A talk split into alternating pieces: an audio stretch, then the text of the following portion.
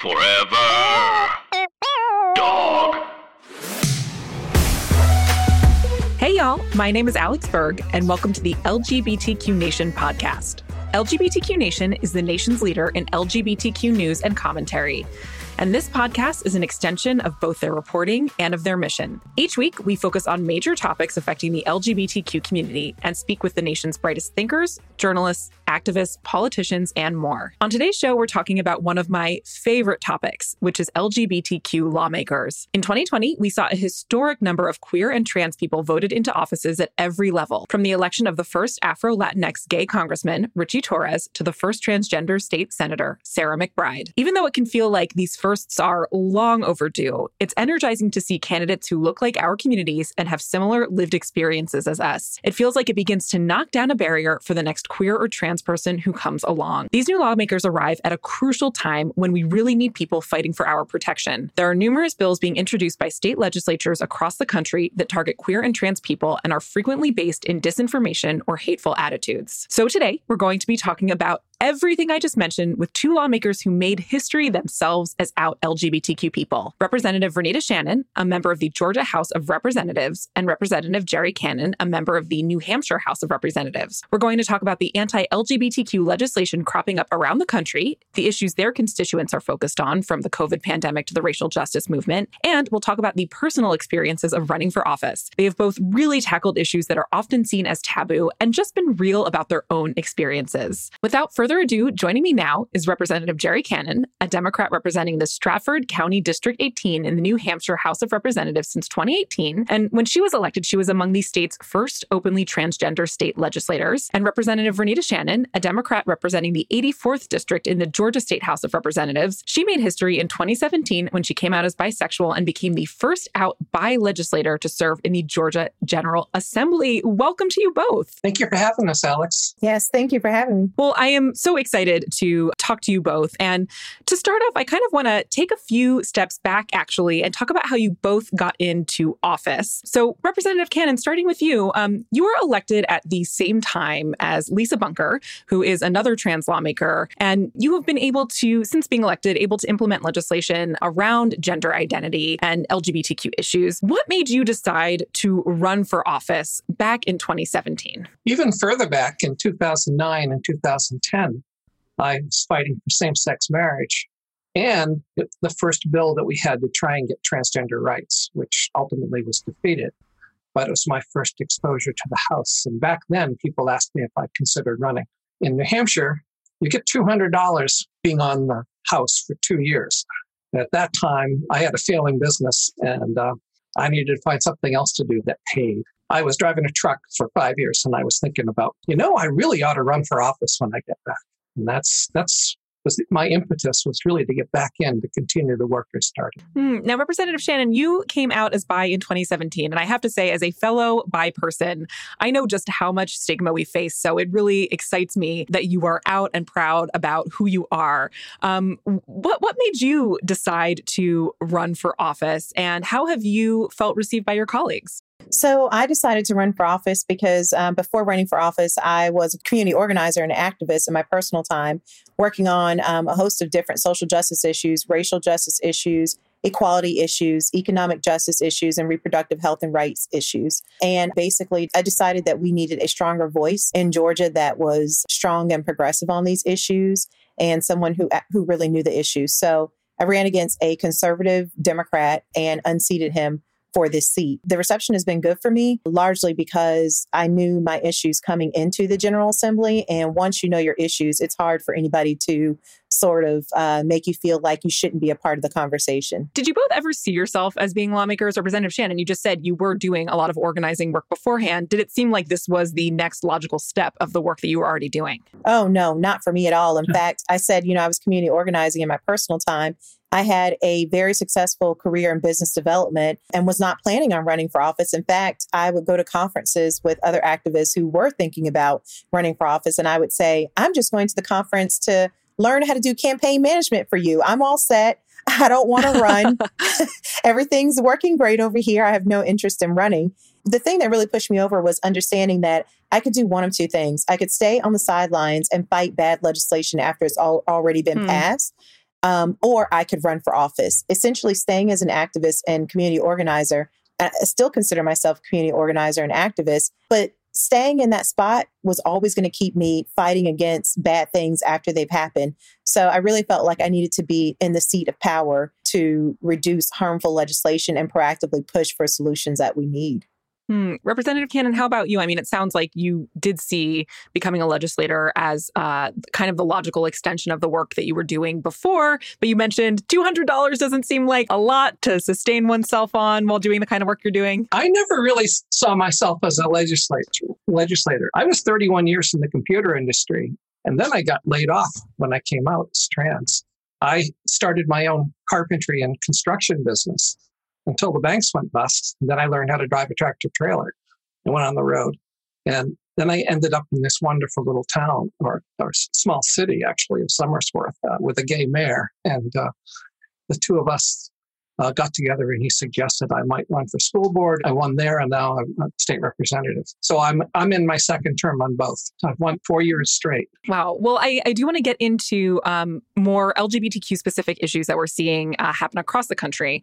And LGBTQ Nation has reported on many state level laws that seek to walk back protections for queer and trans people with a great deal of focus on trans children right now. So I want to talk about what things are like in both Georgia and New Hampshire. Representative Shannon, what are what is the climate looking like right now in Georgia in terms of LGBTQ issues and, of course, the many other issues that LGBTQ issues and identities intersect with? Sure. So we have every year that I've been in the General Assembly, we've had bad bills pop up that are meant to target and discriminate against the LGBTQ community.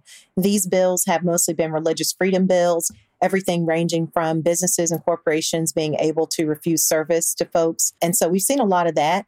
And most recently, what we've seen is bills that are targeted more at making sure that LGBTQ folks cannot have the families that they dream of. Case in point, a couple of years ago, we saw a bill that was to allow adoption agencies to say that they would not have to allow LGBTQ couples to adopt children. So we have just kind of seen a consistent trend of uh, things being targeted within our community. There's been a lot of pushback whenever these bills come up, mostly from the business community. Uh, a lot of folks do not want to see Georgia as a state that is advancing discrimination. But interestingly enough, as we are on this call, um, I just saw a tweet come through for the Georgia House Representatives where a new, essentially, bill that would hurt trans children uh, just got filed and we'll have a press conference. The title of the bill is to preserve female only sports. But we've seen this bill before, and we know that this is an attempt to really force people to live in identities that they don't feel comfortable and identities that they don't identify with. So there's always something. Yeah. I mean, it seems like right now sports is becoming essentially a vehicle yes. for anti trans legislation, which we can, we will get into. We can unpack that a little bit more shortly. Um, Representative Cannon, what are you seeing in New Hampshire? Have you seen legislation like this as well? Actually, we have the same bill. Okay. trans girls wanting to be in, uh, in sports. We had it last year. We've got it again. I'm not sure. We have an all Republican legislature this time around, so it may be difficult. We've got a couple of bills that are against the transgender population, and we have two that will benefit. We got transgender rights on the books a little over three years ago, so that's been good. We have plenty of rights for gay and lesbian folks. The door's wide open. Um, but transgenders, that's a new topic here in New Hampshire.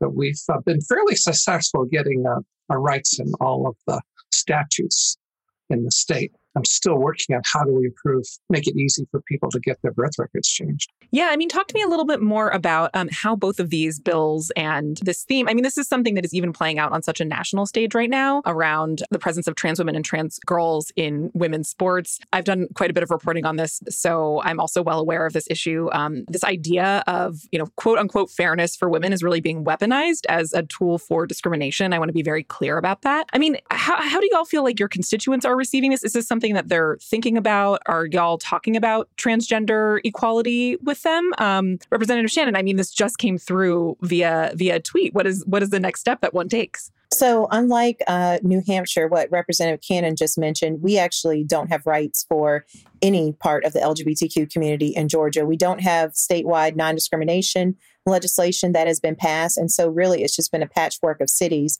that are working to protect folks, but the majority of the cities in Georgia do not.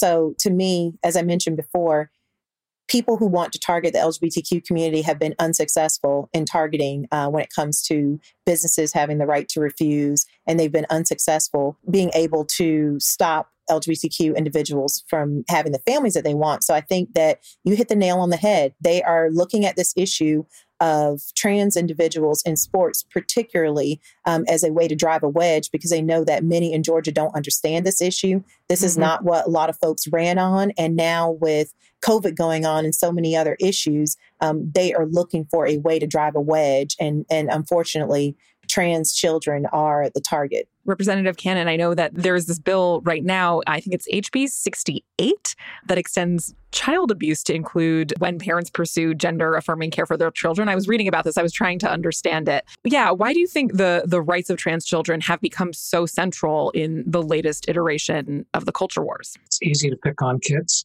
Mm. I think a lot of people, especially with the sports, they don't understand that a trans girl is is a girl. And then the other side of that is making sure that they can get the right medical treatment they need to, be who they are, especially hormone therapy or hormone blockers when they're younger. And their parents are getting blamed for being bad parents for trying to take care of their kids. It's just absurd. But we're targets because nobody understands the transgender community.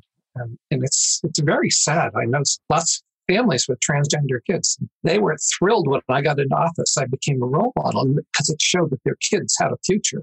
And right now, with all these bad bills, it's sad. They're really putting these folks down.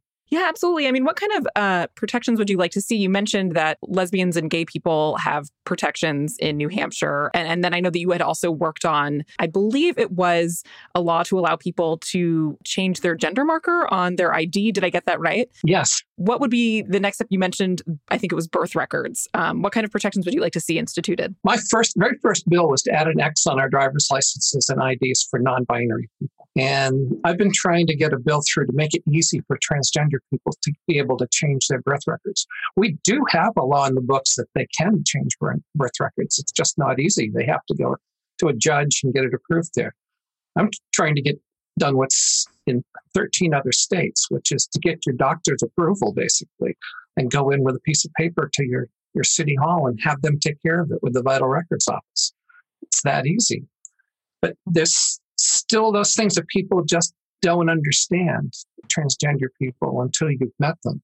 Here in my own community, people have got to know me, and there's a number of other folks, other other transgender people, and we're just normal people in our community, which is really wonderful. It's the way it ought to be. Yeah, I feel like one of the um, really cool things about having so many more LGBTQ lawmakers in office right now is that young people can look up to folks like y'all and LGBTQ people serving in, uh, you know, in positions of power or uh, just in many different career paths. So I think that it's also, I would imagine there's a kind of a personal aspect to all this. Um, Representative Shannon, do you ever hear from people who, uh, or LGBTQ folks who are reaching out to you personally because you have uh, decided to uh, live openly? I do. Um, after I came out, and and actually the linchpin for why I decided to come out in 2016 2017 to the political environment was because of uh, the Trump agreement with a resolution within the United Nations that people should be able to be stoned in other countries or put to death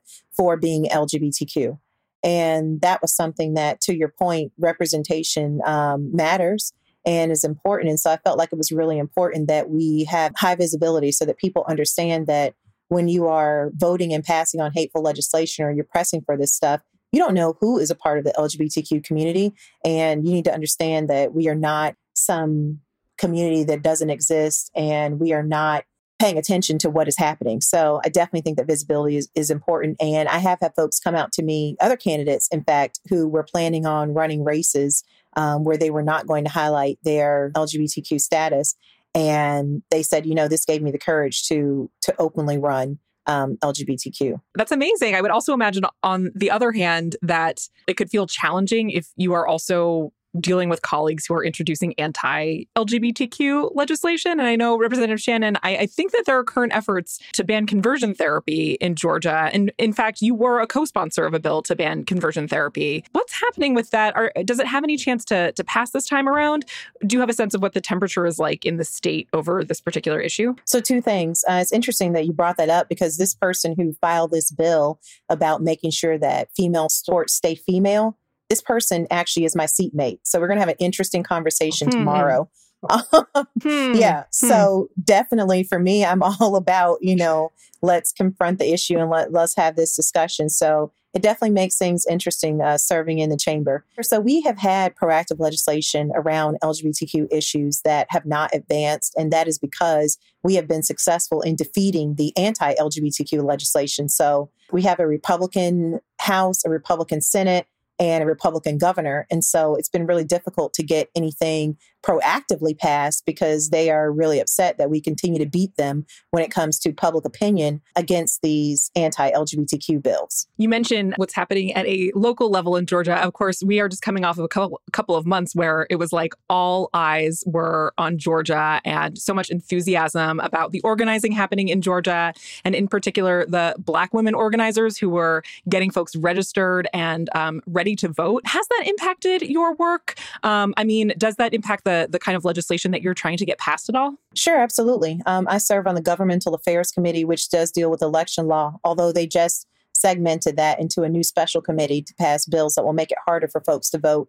And I think a lot of that is because folks like myself, Representative Bee Nguyen, who, uh, so I'm a Black woman, Representative Bee Nguyen is an Asian woman. The two of us were so vocal in that committee about not doing anything to restrict voting rights. And you saw how the US Senate races turned out, and you saw that Georgia did go blue for Biden. And so Republicans know that they can't win on the issues and the values that they espouse. So their only tool is voter suppression. And they have been doing this um, for years and years and years. And so now, what they've done because of the results of the most recent elections, they've turned up the heat now with so many bills to make sure that the general public cannot come out and vote the way that they did in these two elections, which did not swing their way. So we're seeing everything from now folks having to show two IDs um, to vote absentee, putting two IDs in the mail. I mean, things that just don't even make sense. Getting rid of drop boxes. They are doing anything that they can to restrict you know, having full participation in democracy for everyone to vote. And it's simply because they cannot win on the issues that they actually campaign on.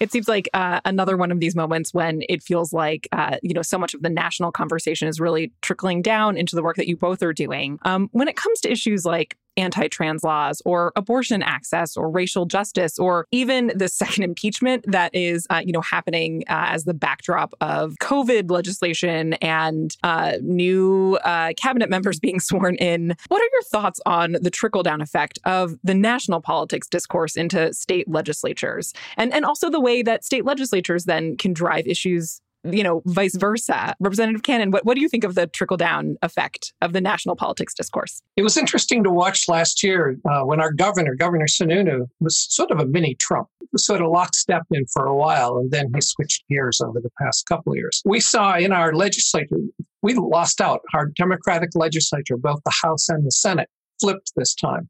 And we have a number of folks, free staters, that are sort of, sort of in many ways like the people that stormed the Capitol. They are not very nice people. So it's it's a real challenge right now just to watch these people in, in power, and we we're fighting to make sure we can get things done. And we have to take a whole other tack. We basically have to say, what can we get through? Because these these po- folks are trying to emulate other people in the U.S. that, that really don't like current form of gov- government. On the other hand, our governor is looking actually a whole lot better now, so because they don't like him, and he's been a, a, a Republican for a while.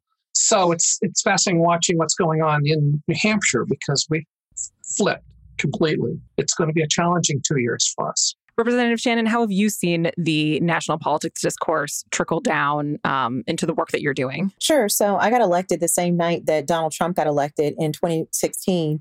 And what we saw at the time was that many of the things that the Trump administration would try um, had been tested and proved through Georgia. So, for hmm. example, when Betsy DeVos uh, came up and tried to change the rules around sexual assault on campus and dealing with those issues, though we had similar bills that had been knocked down, drag out fights in Georgia. Mm. Where they kind of figured out which arguments would work to get people to support, what was going to be the barriers um, against some of the changes they wanted to make. So, we've had a lot of testing in Georgia from Republicans where they would run it through our legislature and then we would see it happen on the federal level. Um, so, that was sort of in 2017, 2018. Most recently, because President Trump, a former President Trump, was so focused on Georgia and just not understanding that he did not win the state. We were, like you said, at the center of the political universe for so long. I mean, I remember the last couple of weeks in December as we were having committee meetings where Rudy Giuliani was showing up in our governmental affairs meetings to talk about how, you know, there had been all this fraud and Trump had actually won the state. It's a complete waste of taxpayers' time. Um, it brought death threats to a lot of folks like myself and Representative Nguyen. And at one point, Trump tweeted out all of our office numbers and said, hey, forget oh the governor, gosh. forget the secretary oh, no. of state. Yeah, call your Oy. representatives. All I can say is I appreciate the opportunity to fight. And I'm really glad that I came from a background of community organizing because when you are organizing around issues, whatever you're organizing around is never popular to start. Hmm. And that's why you have to organize. So that really does build your backbone to continue to resist in ways that you need to and not to be easily scared away. That is a lot. I'm so sorry that you were on the receiving end of all of those threats. It sounds like for so many lawmakers um, who've had their personal information tweeted out, the amount of threats that we've heard reported on, it just sounds really, really terrifying. I mean, on, on a personal note, has there been anything that surprised you both, either when you were running for office during your campaigns or, you know, even once you uh, were in the role? Has there been anything that surprised you about being a lawmaker? I think I was surprised by how long it takes to get a law through will propose a bill in November, December, and it'll be June or July before it finally gets through both houses and gets put on the governor's desk. He may wait until the end of August to actually sign it, you know, three quarters of a year. And now, in that time, people are constantly asking for new new laws, new bills. And we have to tell them, well, we need to submit that in the fall. We'll try again the next year they don't understand because they're used to local government where they can go to a, a selectman or to a councilman and, and ask to get something put in place and it can happen overnight. Out in the state, level. Representative Shannon, you said that you were used to uh, encountering, I guess, resistance to the things that you were working on early on um, as a community organizer. Um, has there any, been anything that, as a lawmaker, that surprised you? I was surprised at how many of the progressive issues that we fight for and that we want to see change on, many of the people who have been elected for so long and we don't have term limits. Um, so I would say many people on both sides of the aisle had not kept up to date with a lot of these issues. And so there's a lot of education that has to go on um, for both sides when bills do come up. And I was surprised that a lot of what people are supporting, as far as our base or as far as those people who do vote Democrat, I was surprised that a lot of lawmakers still were hesitant, Democrat lawmakers were hesitant to move forward with those policies because mm. the culture of the chamber, it's set up to decrease your courage to fight for what you know is right.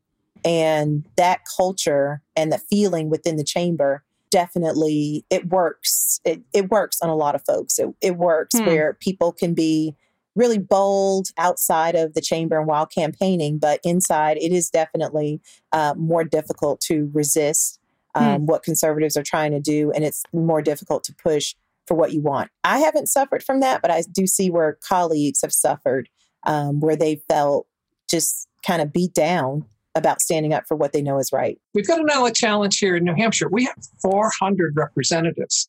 So when you want to try and convince somebody to vote your way, it's not just a few people, it's a lot of people you've got to convince. So mm-hmm. that's big challenge. Yeah, we have 180 just in the House. And then uh, with the Senate, we've got 235 total. So Representative Cannon, that that's a lot. 400, that's a lot. 400, 424. Wow. Between House and Senate. So, yeah, it's a big legislature. Mm-hmm.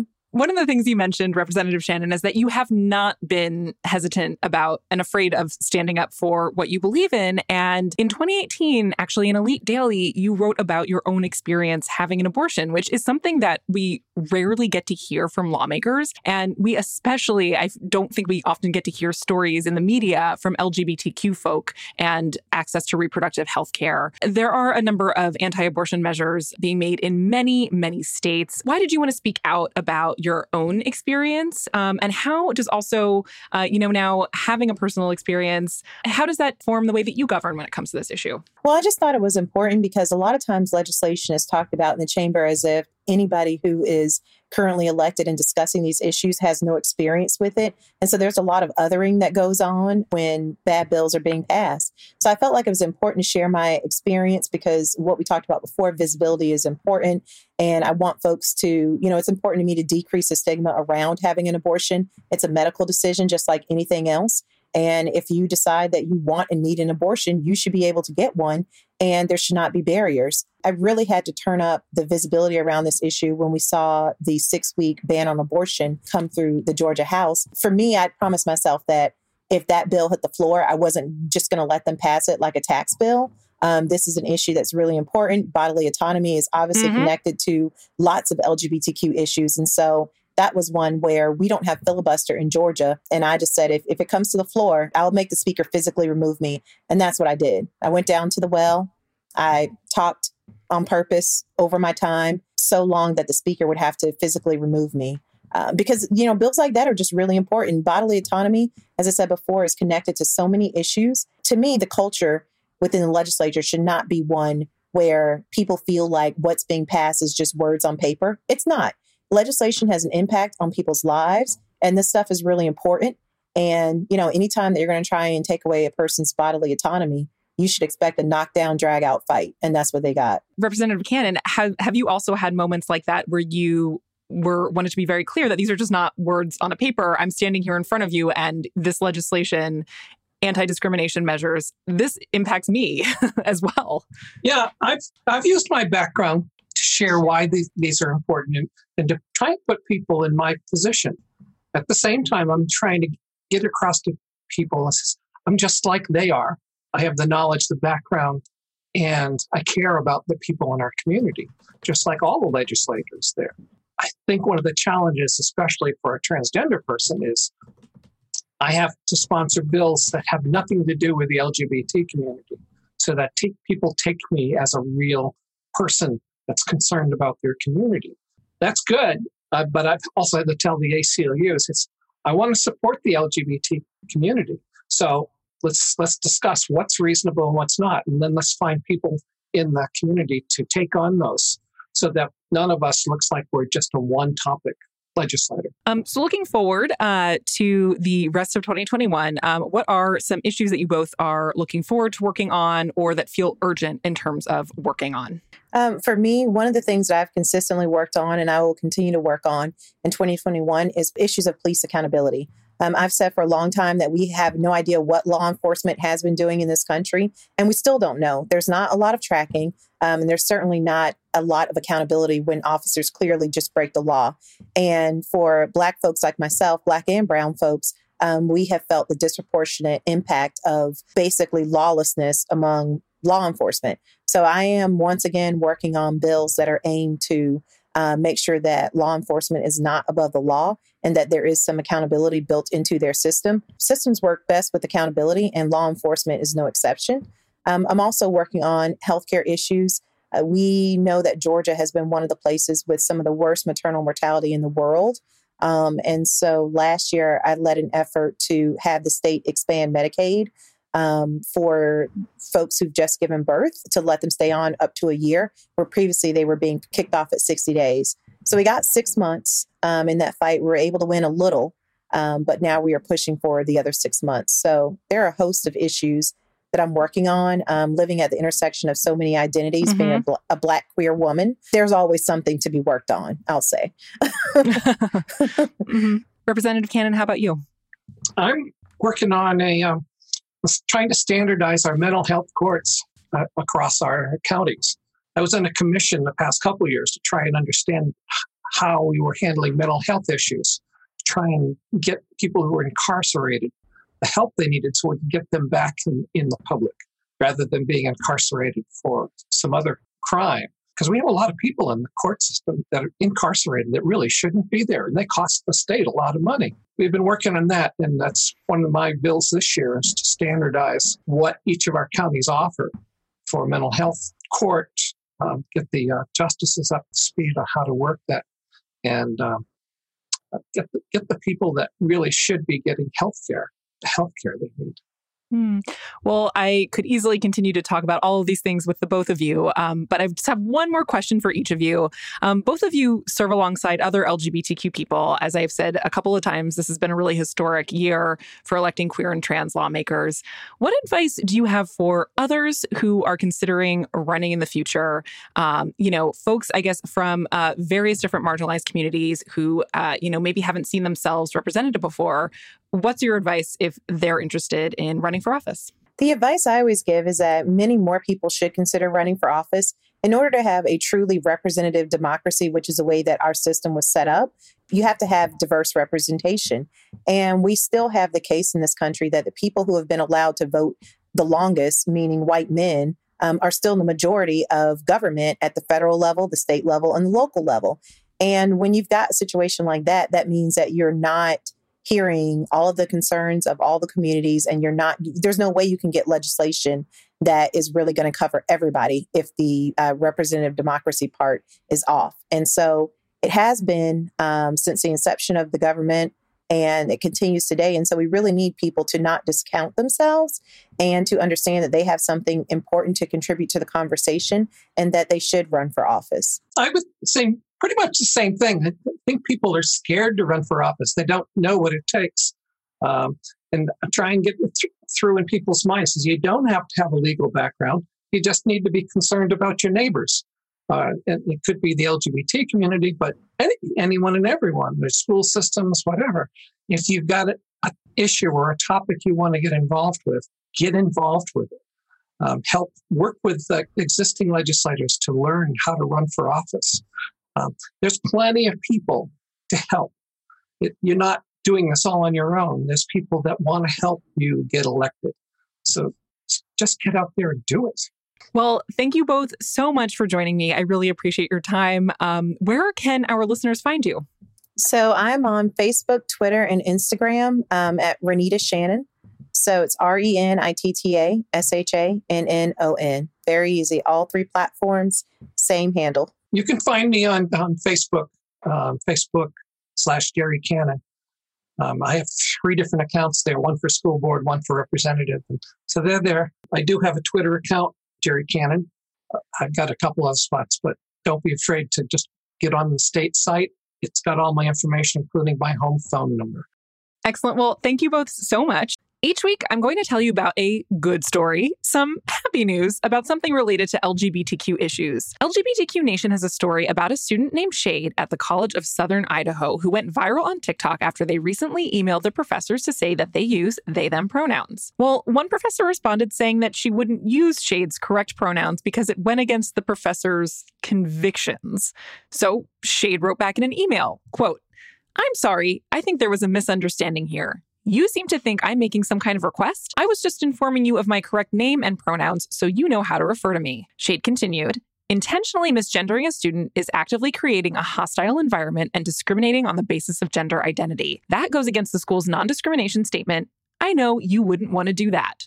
And I just have to say, that response is on point. So far, the TikTok where Shade explains all of this has nearly 2 million views, and Shade has said they're fighting so that other non binary and trans students don't have to go through the same thing. To which I say, bravo. I want to recognize a few aspects of this story. First of all, a professor is in a position of power, so it can be scary to stand up for yourself as a student. It's awesome that Shade recognized that they deserve to be treated with dignity and respect. Finally, their response says it all. This isn't a request. This is how to refer to them. And if you don't want to comply, you're violating school policy. Pronouns and gender identity are not up for debate. And to our listeners, please make sure to support the LGBTQ Nation podcast.